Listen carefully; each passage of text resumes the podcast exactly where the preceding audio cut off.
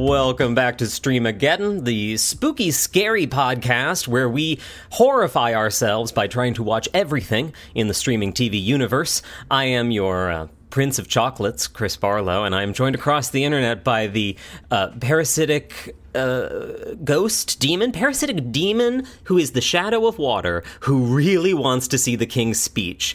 I'm talking, of course, about Diane Nora. Diane, how are you doing today?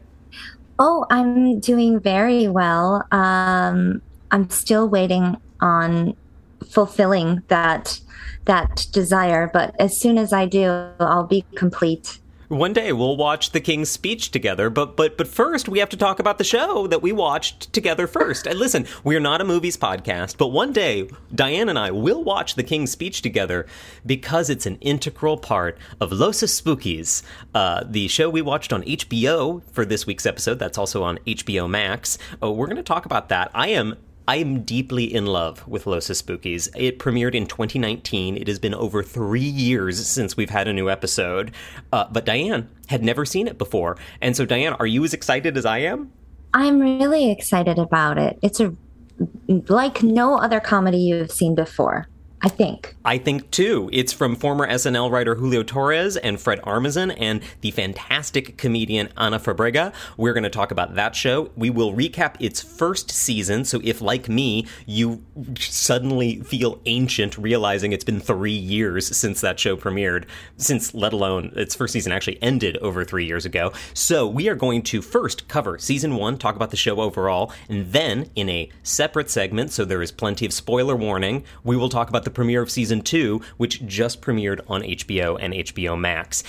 If spooky, scary bilingual comedy is not your bag, well, you should listen anyway. But maybe sci fi and big budget Disney Plus shows are. And if that is your bag, well, we know there's a big budget Disney Plus show that just premiered this week called Andor about a man named.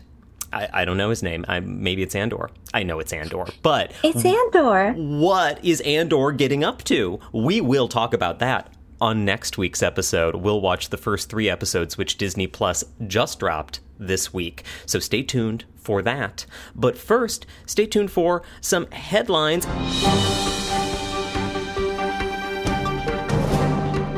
Amazon, the uh, network streamer we recently spent a lot of time talking about because they uh, have released the most expensive television show ever lord of the rings colon the rings of power. We just did a whole episode about it. You can listen. Uh, they love to spend a lot of money on ip that's just their their bag now. Everyone else is cash strapped and they've decided no we will buy it all.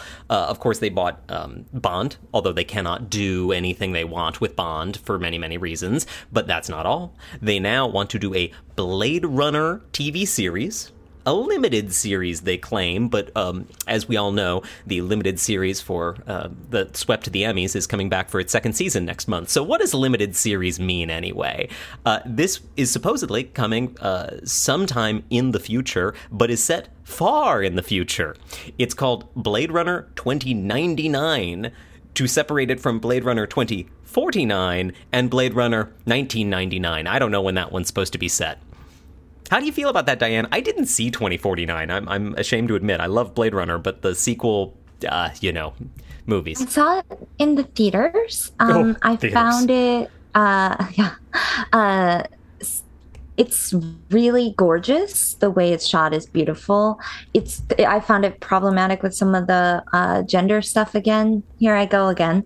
But um, yeah. So story wise, I didn't really love it. Um, visuals, I was impressed.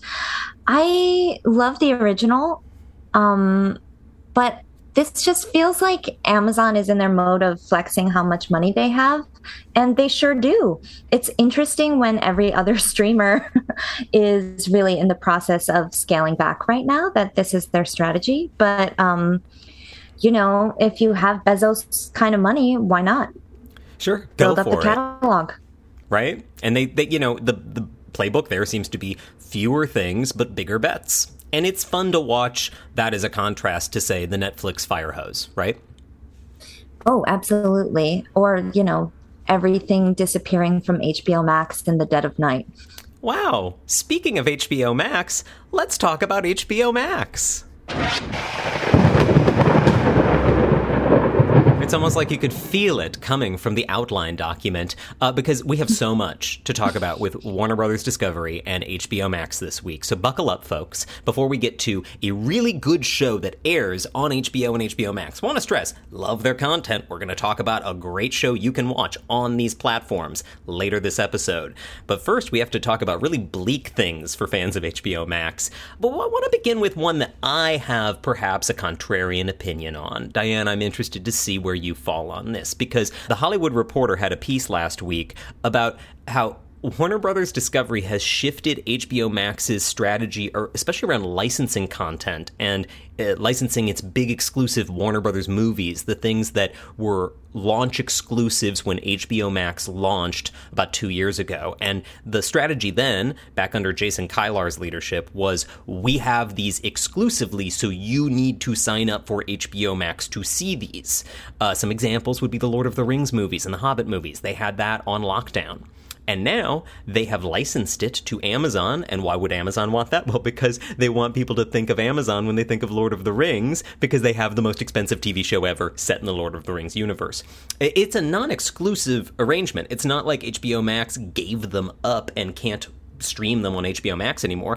Uh, this is Warner Brothers Discovery just saying if you want to write us a check for non exclusive streaming rights for this, we will happily take that check from you. Diane, what does that feel like to you? Because there are some hot takes on the internet, uh, a place yeah. famously known for cool, calm, and uh, uh, you know very civil Rational. discussion. Mm-hmm. Uh. Where I just want to read this headline from the AV Club, and and again, love the AV Club. We link to the AV Club often. This is the headline from the AV Club. Warner Brothers just does not give a crap about its streaming service, huh?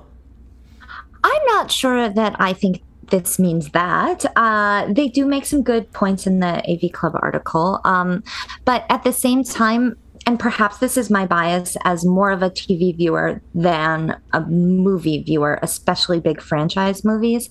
Uh, I don't watch HBO Max. I think that we might agree on this. I don't watch HBO Max for Lord of the Rings. I didn't know they had Lord of the Rings at any time, though I do like the Lord of the Rings series. Uh, I watch HBO Max for HBO Max originals and HBO content. And I think that it goes along with what you were saying last week about Zaslav building up the HBO brand to be purely HBO again instead of trying to be everything. And in that sense, this makes sense to me. I don't know. What tell me more about your your rationale. I also agree that I don't care about movies very much and I only care about the TV. But that, I understand, is not everyone's perspective on this. And I respect the movie lovers who want good streaming movie options or care about the fate of streaming movies because mm, most mid tier movies are going to be streaming movies apparently forever now. So sorry. Uh, but more importantly, I think that the hot takes misjudge where we are in the streaming wars now. Because exclusives get you to sign up for a service, but they don't get you to stay. A back catalog of great comfort food gets you to stay. You will stay perhaps for more exclusives that pop up, but not necessarily for a back catalog of exclusives you've already seen. You, if, again, if that's your comfort food, then okay, if it's exclusive, great, but it's not you're not there because it's exclusive anymore. You're there because it's the comfort food that you like to watch when you're doing dishes or you know, laundry. So these movies are not the reason many people are signing up for HBO Max as a new purchase. They might be a reason people stay, which is why HBO Max is not giving them away exclusively to anyone, because then when you're looking for something to watch with the family on Friday night, there's the Lord of the Rings trilogy or The Hobbit. Great. But you you didn't sign up for HBO Max because of that. You signed up because you wanted some of the other content, the HBO shows, Hot D, Game of Thrones, whatever it is. So I, I think, you know, they're obviously making business calculations here, and the choices they've made so far, they make sense. In this regard, there are plenty of other choices like Batgirl that you can debate, but this situation doesn't feel like the HBO apocalypse everyone uh, wants to glom onto. I agree with you on that. And I also think that the timing of it, where we've gotten so much bad news about HBO, may have us all just in a bit of a catastrophic mindset where we assume that every piece of news from HBO is going to be bad news right now. Um, because this seems consistent with the strategy. And also, if they're trying to avoid churn rather than trying to bring in new people, I think this could be effective and yeah. still get in some revenue, which we know.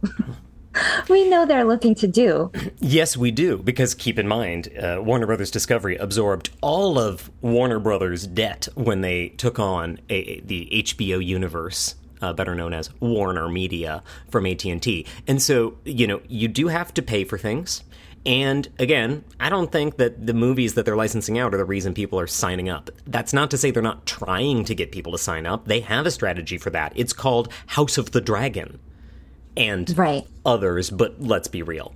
So, you, you know, I, I, think people have this tendency to think apocalyptically, like you said, that everything is a sign that it's a fire sale, that David Zaslav's come in and he's given it all away. And it's, no, slow down. He is murdering Batgirl and shoving her body under a mattress, hoping no one notices. That, okay, fine. But this is just business. Uh, I agree with that. I do have some concerns about other Zaslav things, but on this one, I give him a pass. Make well, that money. Let's talk about the ones that are concerning us all, because that's not the only big story in the Hollywood Reporter about David Zaslav's Warner Brothers Discovery this week.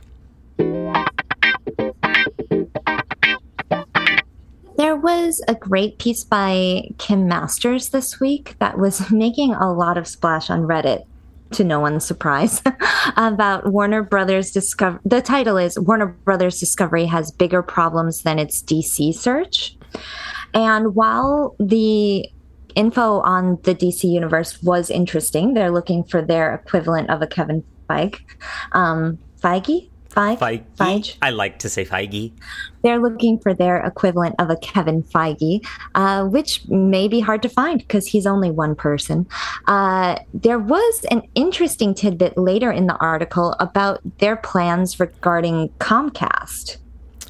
Or perhaps Comcast plans regarding them. Regarding, yes. Mm-hmm. And and just to clarify, Comcast is the owner of NBC Universal. So when we talk about Comcast, we are talking about the people, not the people. Well, they are the people that give you cable in certain parts of the country. So sorry for you, but you do get that cheap version of Peacock for free. Isn't that nice? Peacock Premium not plus. But if you are not thinking this through, we are talking about NBC Universal right now. And why would NBC Universal, the owners of that large conglomerate of networks and streamers that all have differing levels of troubles to them right now, why would they be interested in this other conglomerate of networks and streamers that have differing levels of troubles right now? What what's going on there? Can I read right from the article? Please. At this point, many industry observers believe that Comcast Brian Roberts will make a long awaited move looking to combine NBC Universal and Warner Brothers Discovery. That deal would face some interesting antitrust issues, but would give his company scale and a viable streaming service. All Peacock. Mm-hmm. Saying what we're all thinking. That's the question. While everyone is, you know, rightfully asking what are they going to do with Discovery Plus and HBO Max and how are they going to combine them and what is that going to be called? The, the other long-term possibility here is that we really need to be talking about how they're going to combine them with Peacock. Oh wow. Do you I, think this oh, is going to go oh, through? Could you imagine if, if you had to watch everything on HBO with the Peacock interface? Oh, I'm crying already. They wouldn't do that to us, would they? Oh, would they? I think history serves to show us they would. Oh. But you know, as dark as that sounds, what, what I, I, thought this was really interesting because I have heard rumors about this ever since the Discovery acquisition. That that in the long run, there's so much debt here. They don't really make a match as a streaming setup and and the synergies do not multiply enough for it to make sense to some people as a long-term streaming play uh, other people think, no, there's a business sense here because cable still brings in a lot of money and David Zaslav knows how to milk that cable cow. So, so there's two sides to that argument, but there has been this side that said the long run is they have to merge with someone else. They have to do what AT&T just did to Warner again to to another company, which just nauseating if you work at Warner. But Comcast has been thrown around for that. What struck me about this article is the Hollywood Reporter, and in particular Kim Masters, who is kind of the Hollywood Reporter embodied, uh, putting mm. their name on this and saying it's kind of an open secret in Hollywood that everyone is waiting for this contractual moment in April 2024 when uh, due to various reasons stipulated in the agreement to merge Warner Brothers and Discovery, that's the soonest they could once again merge or spin off and enter negotiations with yet another company. So technically, contractually, they are not allowed to talk to Comcast about this until April 2024. However, she does point out that they bump into each other at all the fancy conferences all the rich people go to and all the snowy places. So, uh, you know, it seems like it's definitely something that could be happening on the back burner slowly, but it could not close until 2024 legally. I think uh, legally too this would as they pointed out this would face some major issues so even if they wanted it to happen there could be much further delays beyond that but is is this just going to be the future of consolidation and consolidation and consolidation? In a way yes. I do think what this article didn't get into that is an open question, as far as I understand it, is whether Comcast would actually want to own this, or if actually the play here is to spin off NBC Universal, get rid of that asset the exact same way AT&T got rid of Warner. Because there was this period where all of the cable companies and wireless providers, all the infrastructure providers, bought the media companies. Verizon mm-hmm. had their streaming service that we love to talk about, Go90. Uh, AT&T bought Warner. Uh, Comcast bought NBC during that time. Uh, 30 Rock fans will remember the transition to Cabletown, a real thing that really happened. Of those, all of them have essentially unwound themselves except for the Comcast deal. The Comcast one is one of the oldest ones that kind of kicked off the trend, and it's the one that's lasted the longest, but it doesn't mean that it makes financial sense. The entire thing kind of feels like a, a bubble, a, a stock market tulip craze, you know what I mean? Uh, mm-hmm. I think in hindsight, at least, that's kind of how we'll look at it in the in the business textbooks. But that's the question in my mind. Are they really talking about once again we're going to spin a bunch of media companies off and into each other and see what the combined mess looks like? Because again, nauseating if you work at Warner, that's been your life every five years, seemingly for the last decade the last like 20 years. This is just Warner's fate. We've done a deep dive into the history of Warner Media. You can find it in your podcast feed. Ooh, I think the word you used there, mess, is apt.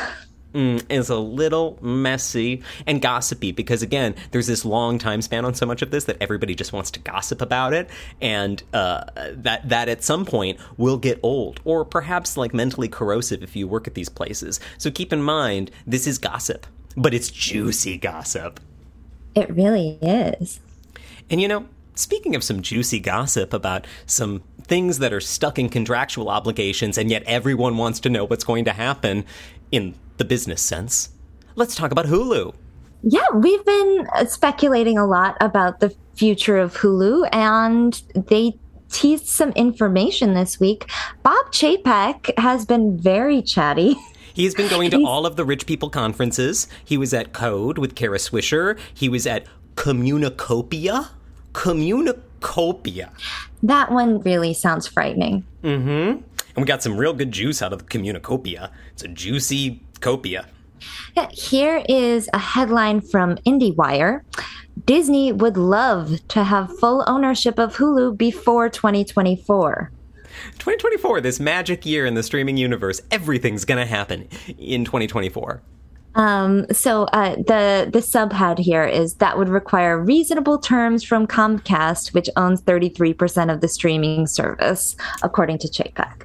So yes. I think that he wants a good deal for it. He he doesn't want to end up paying too much, but that could mean then that would Hulu just be eventually eaten up well, yes, clearly they want to make Hulu uh, one with the mothership. Uh, and this is super clear from again Communacopia, where uh, and if you don't know what Communacopia is, I don't know why you don't know. It's hosted by Goldman Sachs, and do you want to know more? Or should we just stop here? We should just stop. You know, we should just stop the whole podcast here. We ended it. I'm sorry. Communacopia by Goldman Sachs killed the show. But before we end, I should say what he talked about. Bob Chapek, CEO of the Disney, would love to make a hard bundle of Hulu and Disney Plus. And so now I apologize that I have to say the phrase hard bundle to you a bunch. And even worse, I have to say the phrase soft bundle in conjunction with the hard bundle. Diane, how, how are you feeling? Is your bundle hard or soft today, Diane? Uh, I don't see how a bundle could be hard, but perhaps I'm uh, uh, mixing my metaphors. Or well, if your bundle is just too being hard, too literal. you should talk to your doctor. But uh, if you're, but uh, the definition, as laid out by Bob Chapek, is a hard bundle is when all of the services are in one app, one subscription that is hard, solid that is in uh, juxtaposition to the soft bundle. The soft bundle currently exists. The soft bundle is Disney Plus, Hulu Plus, and ESPN Plus, all the pluses. And they've got a great ad campaign right now that's super confusing where they call it Hulu Plus Plus Plus Plus.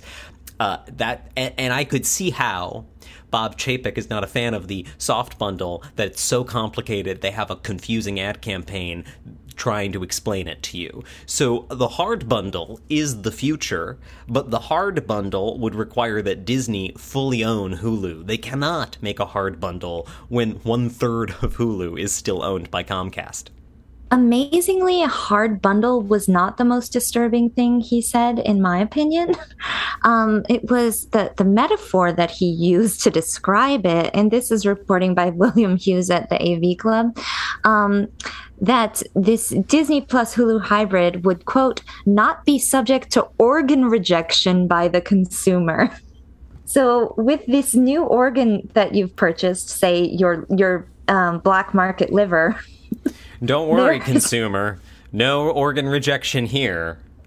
This was in reference to people asking if the content on Hulu would be too adult or off brand for Disney, which we've talked about before because when you've traveled mm-hmm. overseas recently and it's all just a tab in Disney Plus called Star, uh, which is a, a, Hulu of the foreign lands, let's say, and it's already been devoured by Disney Plus and is baked into the hard bundle. So that that is the future of Hulu, and perhaps Hulu lives on as a brand that's they could go an FX route there.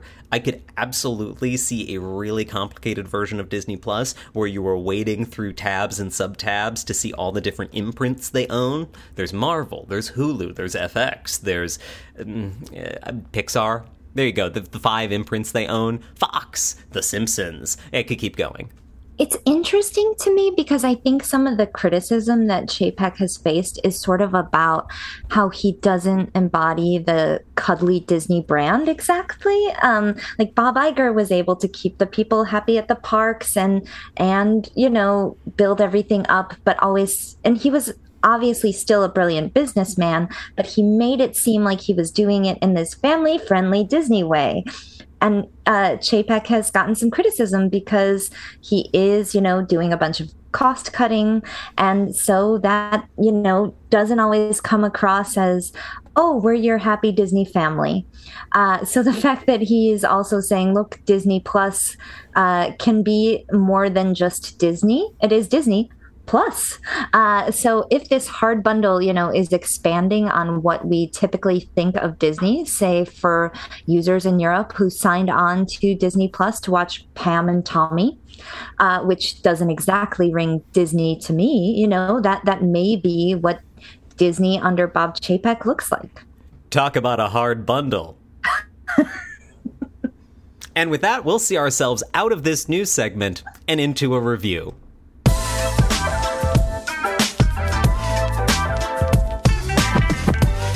Yes, we're going to talk about a little TV show that airs on one of the many streamers we've spent uh, enough time today discussing the fate of, because the fates are a fickle thing. The fates are cosmic. The fates are spooky.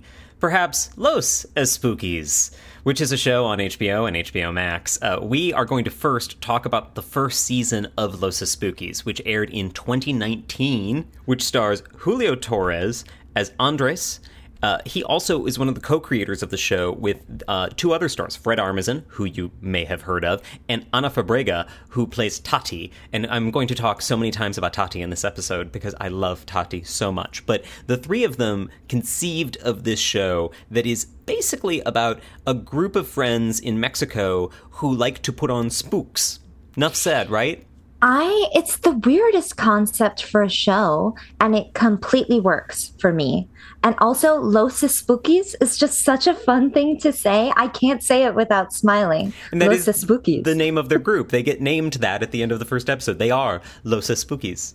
I love that the show doesn't spend too much time explaining why they're doing this or making the like logistics of getting this new business on its feet um, like like it doesn't go into that. It's just like no obviously there's a need for people to have spooky events in this fictional latin american country in which los Espookys takes place. Or it's not fictional it's it's non specified right? It's non-specified. unspecified Yeah. I want to I guess I want to say Mexico cuz they go to LA. And so my mind goes, well, clearly they're in Mexico, but that is actually my my American imperialism uh, at work. Yeah, they, they, they definitely could be in Mexico. Um, I, I yeah, but say- they never quite say. The official log line that's staring at me from my device directly in front of me says A group of friends turn their love for horror into a peculiar business, providing horror to those who need it in a dreamy Latin American country where the strange and eerie are just part of daily life. And that is the correct log line for the show. Maybe should have read that before we started recording, but too late. There's no editing in podcasts, so we're just going to roll with it and say it's a dreamy Latin American country. Uh, and, and dreamy is the right word here. There is a magical realism to the show. They are putting on these spooky horror movie pranks, hijinks, uh, call it what you may, but also completely fantastical things do happen, Absolutely. and it all feels perfectly of the of the same world. It does. I did not know what to make of this show after just the pilot. I mean, I, I found myself laughing, but I was kind of like, huh, is this going to be more of a every week there's a new spooky monster event that they're creating, which is sort of how the first season begins to proceed. But it's also become really serialized in its plotting, which I found interesting for this kind of comedy. Yeah, one of the things I found really fun about getting back into the show after a three year hiatus was uh, f- forgetting that the season is really short. There are only six I know. episodes in the first season, and if you had asked me, you know, a few months ago, uh, how many seasons were in the first episode, it would have been like 10, 12, it, because it feels like a lot happens, and it's because they managed to uh, have the spook of the week story and a serialized story, multiple serialized stories uh, eventually going on at the same time. So you feel like a lot is happening in what are really densely packed episodes. Uh, that don't feel too busy or too dense. It's really uh, expertly done, which is not super surprising in some ways when the creators actually do have such uh, really, really good credentials. Like, again, we're talking about Fred Armisen, who created Portlandia. We're talking about uh, Julio Torres, who is one of my favorite sketch writers from SNL of all time. And Ana Fabrega, who is a comedian from the New York City scene, who I did not know before this show, but uh, you can you can sense her commitment to this vibe because she's there playing the weirdest, dreamiest character in the show, which is really saying something because Julio plays Andres, the blue haired uh, prince of the chocolate empire, who sees the demon in the water that wants to watch the king's speech. That is a callback to the beginning of our episode. We were talking about a real plot line that really happens on this show. And somehow, Tati, Ana Fabrega's character, is even dreamier and weirder than that. It's amazing that I mean there are episodes with Fred Armisen, Carol Kane, and and Ana Fabrega, and she's the funniest person. She's the funniest person on the show. I mean, and, and it's a great ensemble, but she's just so strange. She she is kind of part of their extended friend group. The core friend group is uh, Andres, Renaldo, Renaldo, actually the star of the show. This is actor Bernardo Mm-hmm. Velasco. He is the the head of the Los Espookys group. He's the one whose life is dedicated to horror. Quite hilariously in some episodes when his uh, mother is trying to get him laid, and he's like, "I've told you I don't have time for sex. My only passion is horror."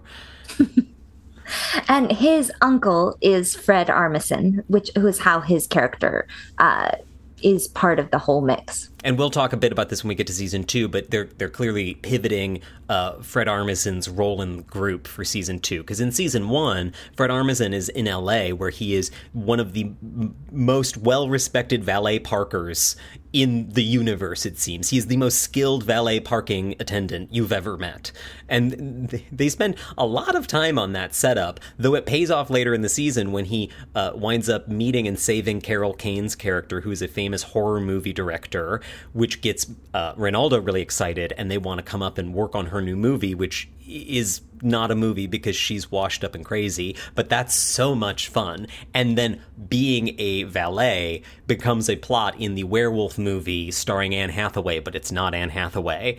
That Renaldo comes up to help them film as the story gets really serialized and builds to a kind of really good emotional arc at the end because Renaldo decides to pursue his dream alone without his group, and he leaves the rest of Los Espookys behind in their fictional Latin American country.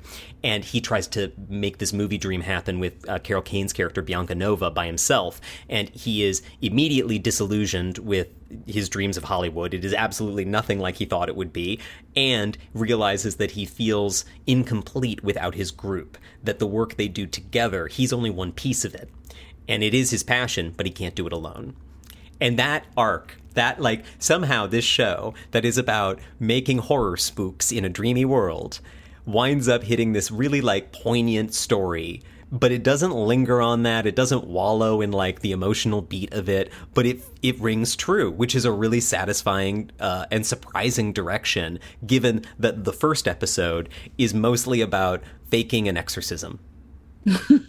It really is very satisfying first season. And if you want, you can enjoy it like I did in a single sitting. I mean, I may have paused at one point to get some snacks, but you know, it it's it flies right by. It doesn't even feel like you're watching three hours of television, uh, which says something about my life, perhaps. But I think that uh, there is something to the writing that you can tell these people have not only sketch experience, but it also feels like improv in some ways where they don't do any explaining. They just say, these are the given circumstances, and we're rolling with it. And we just are moving forward and forward and forward.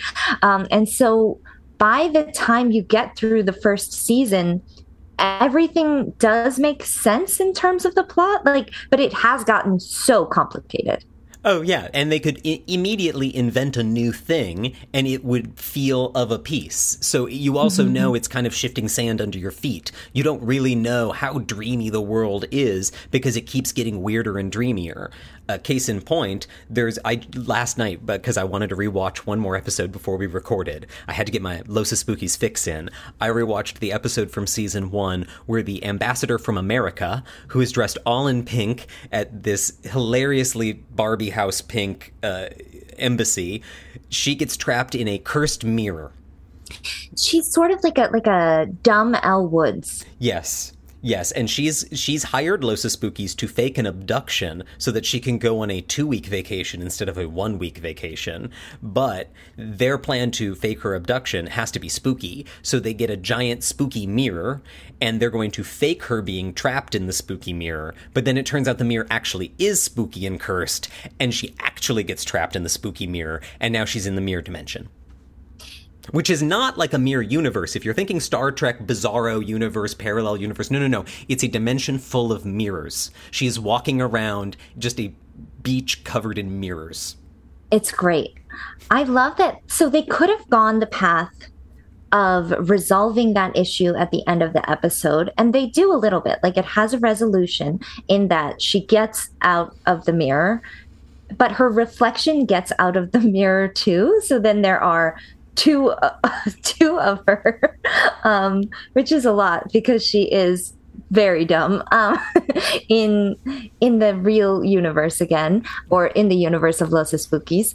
Um, and I love that about the show that it's just letting things get more and more complicated because they realize that they can use these complications for more jokes. Yeah, because of course Andres then says, "Well, he knew the mirror was cursed. That's why it was the spookiest one. That's why he picked it." you know, the other moment I wanted to call out from that episode that just gets to that improv vibe when mm. the spookies come to visit the ambassador at her office. And again, she's hiring them, so she called them there.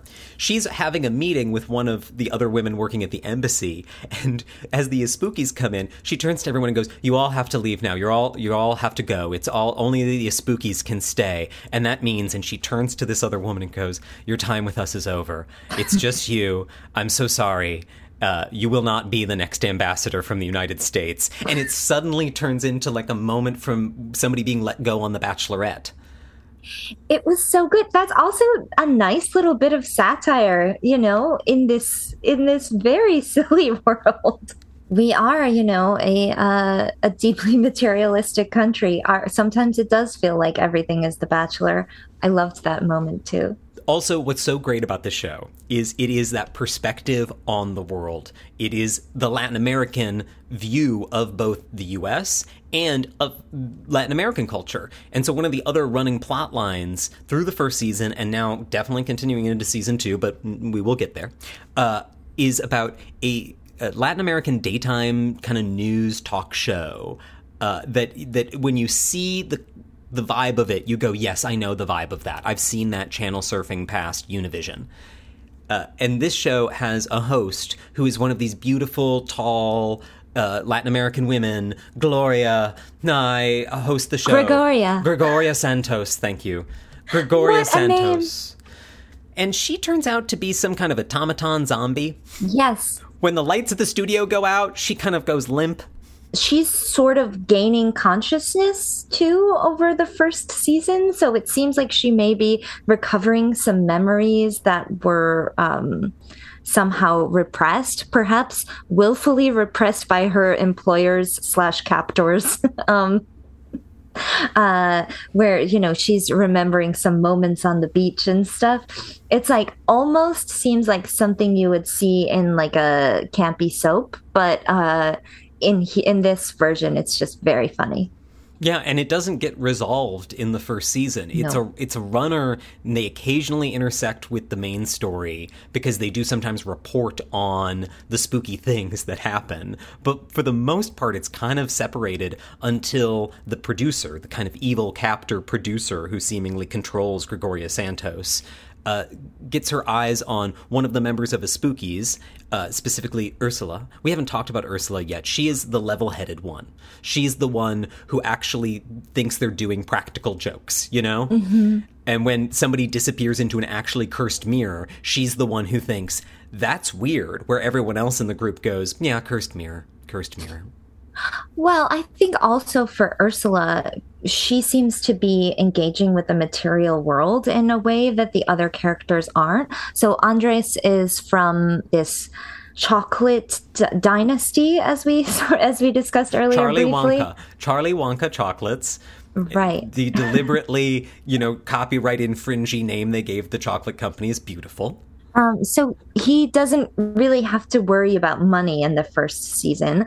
Uh, Renaldo lives with his mom, so he, again, also it's not the same for him. And uh, Ursula takes care of herself. You know, she actually works. She works at a dentist's office at one point, um, and she also seems to be providing for her sister Tati, who, as we mentioned, is the most ethereal of the characters. yes. A, and, a, you know, unable to hold down a job. Yeah, a quick recap of Tati in season one would be she gets caught up in an, uh, like a, sh- a fitness shake scam, Herbalife, which mm-hmm. involves John Early making threats to like break her knees, which I could watch over and over again for the rest of time. Uh, then she gets a part time job manning the second hand on a large clock, like a clock tower clock. There's a whole episode where there are these scenes, and she's in there holding the second hand on the inside of the clock. She is inside the clock tower, and she is just with her arm moving the second hand. And of course, at a certain point, they point out that she's not keeping time accurately, and now the clock is three hours off. She loses that job. Then she falls in love with a Prince Charming she meets on a dating app, and his profile is a drawing and so everyone thinks, Tati, you're being catfished. But then it turns out he really is a prince, but then she doesn't fall in love with him. So then, at the end of the season, she winds up marrying Andres's fiance because the other big runner of the season is that Andres is supposed to be married kind of a, an arranged marriage by his chocolatier family to Juan Carlos, who is the heir to a cookie family fortune. And this would be the marriage of chocolate and cookies. A match made in heaven. Uh, Juan Carlos is hilarious. He is a mm. fitness influencer. And honestly, as I rewatched this first season, it, it struck me how kind of prescient their influencer culture critique is. Because, yes, influencers were a thing in 2019.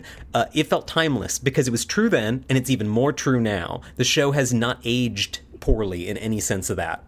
No, as, as, a fitness influencer myself, I would recommend making your popcorn before you sit down to watch three hours of Los Espookys so you never have to pause it. Always good advice. I, I turn to Diane for all my uh, when to popcorn uh, tips. We could open up a new segment, Popcorn Corner. You'll just tell me when during the season should I pause and go make popcorn. Can you get to work on that like a spreadsheet? Absolutely.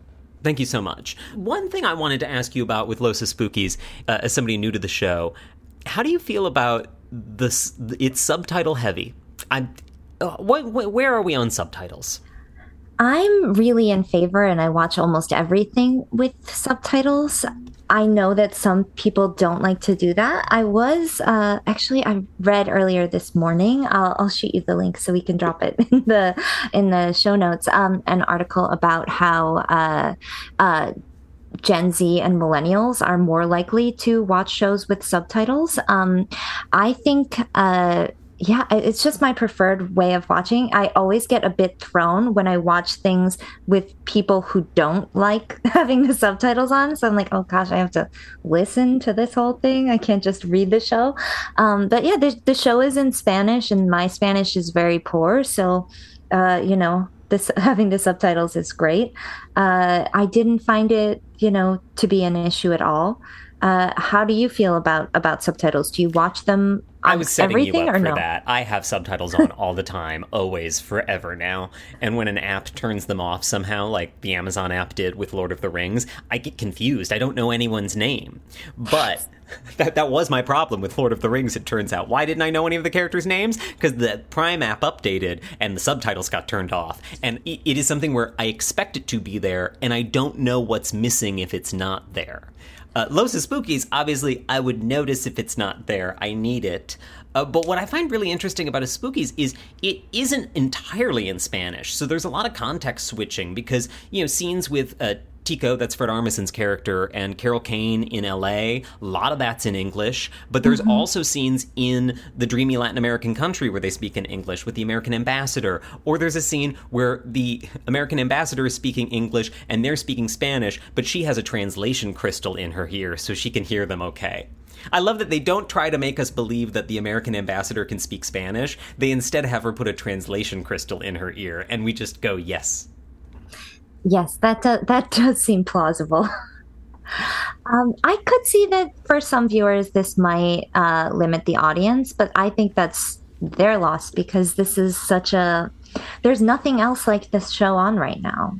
Yeah, and honestly, I think it really benefits this show because there's so much happening. Like we said, the stories are kind of dense. They seem slight and uh, goofy, and and they are goofy, but they aren't really slight. There is a lot going on, and the subtitles and the language barrier force you to pay attention. And so I actually think you'll enjoy the show more this way because you you you won't miss any of the details. And also it'll force your eyes to pay attention to the screen, and this show is full of really delicious visual humor.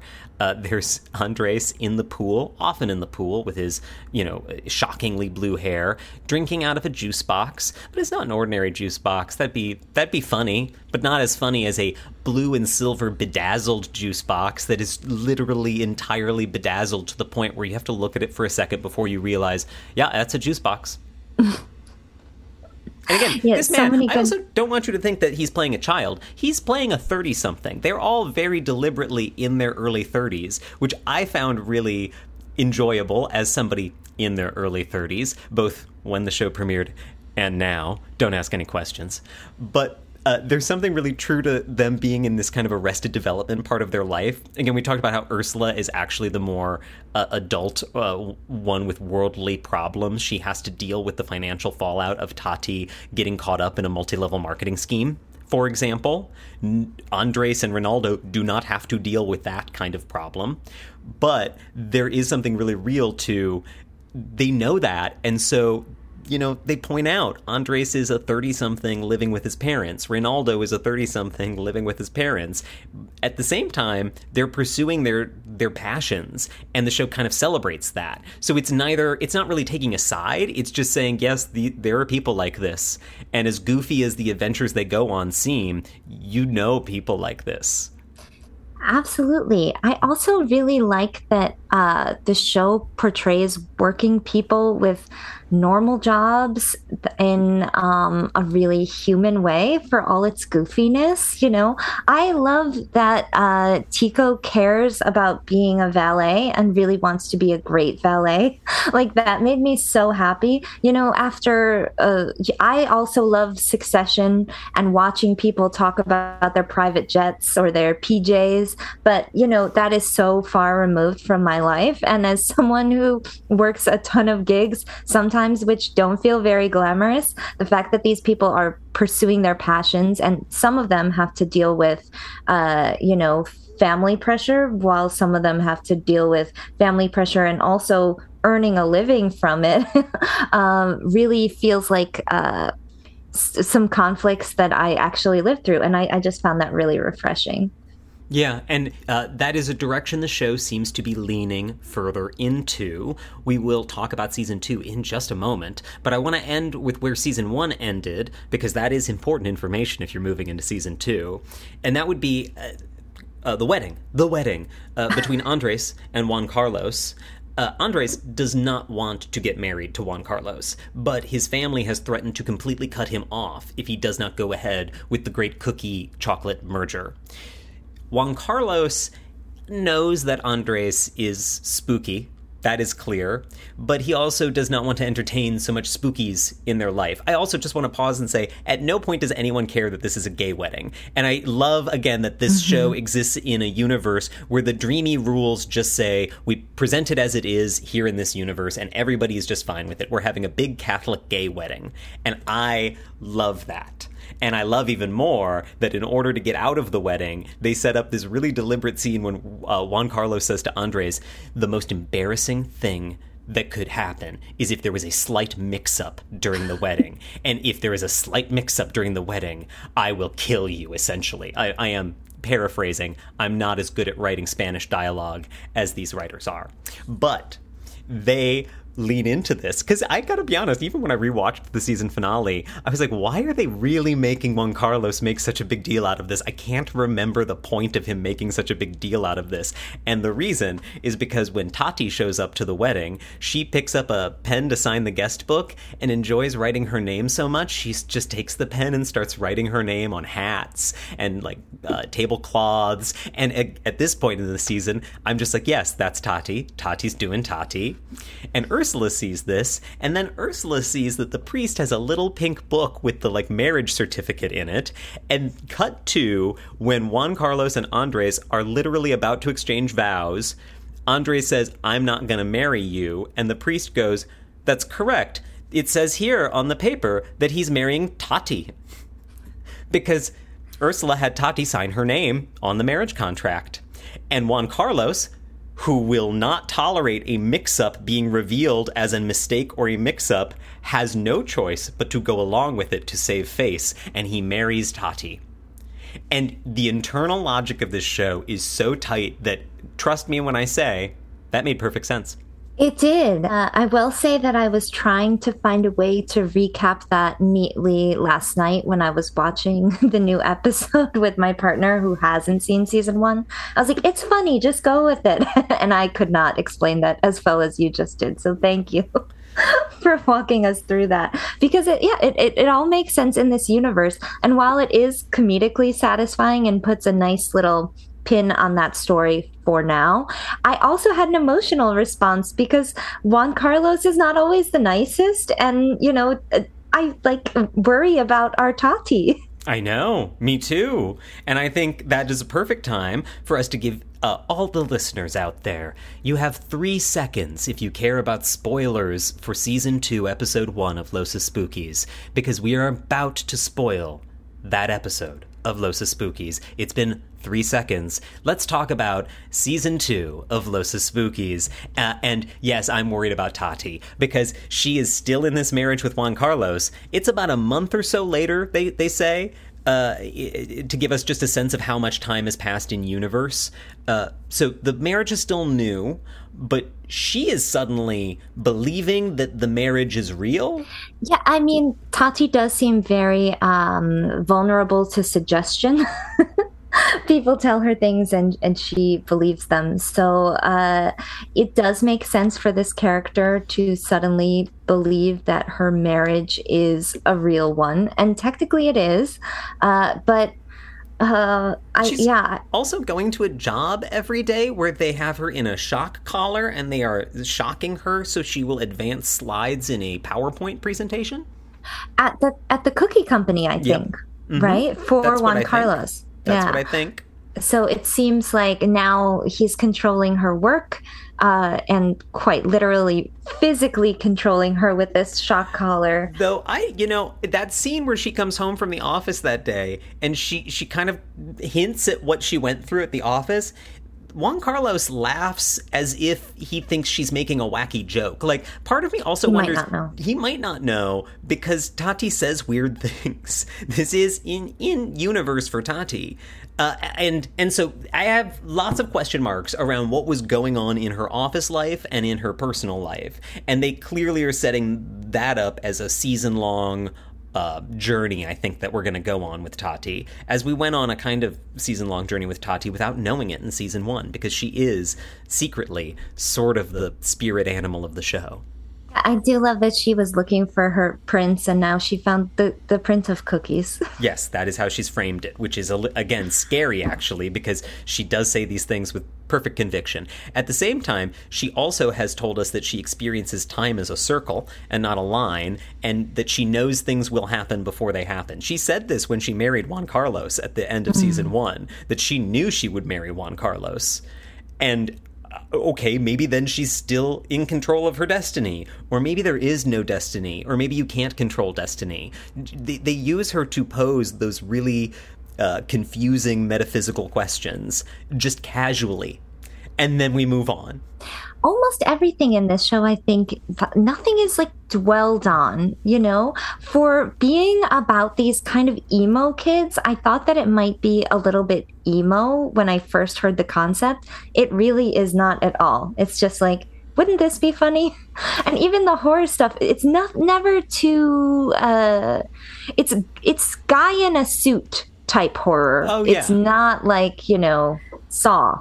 No, no, they really are leaning into classic horror film tropes in so much of it. When they're doing the practical stuff, the actual spooks, we can see the fishing line a lot of the time. We can watch them pulling the pulleys. It's very practical, it's very cute in some ways.